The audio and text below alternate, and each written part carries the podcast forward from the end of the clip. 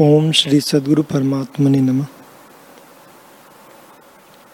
श्री वशिष्ठ जी बोले, हे राम जी, भाव अभाव जो पदार्थ हैं, वह हर्ष और शोक के देने वाले हैं।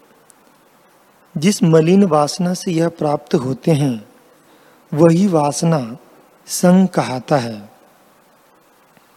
हे राम जी, देह में जो अहम बुद्धि होती है और संसार की जो सत्य प्रतीति है तो उस संसार के इष्ट, अनिष्ट को राग द्वेष सहित ग्रहण करता है।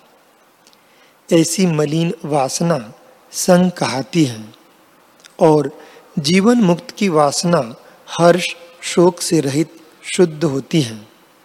सो निसंग कहता है। उसकी वासनाएँ जन्म मरण का कारण नहीं होती। हे राम जी, जिस पुरुष को देह में अभिमान नहीं होता और जिसकी स्वरूप में स्थिति है, वह शरीर के इष्ट अनिष्ट में राग द्वेष नहीं करता, क्योंकि उसकी शुद्ध वासना है और जो करता है, सो बंधन का कारण नहीं होता।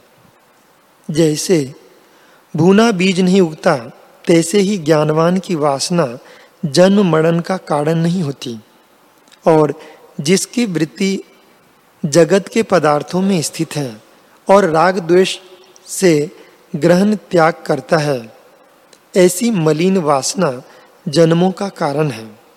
इस वासना को त्याग कर जब तुम स्थित होंगे, तब तुम करते हुए भी निर्लेप रहोगे और हर्ष शोकादि विकारों से जब तुम रहित होंगे तब वीतराग और भय और क्रोध से असंग होंगे।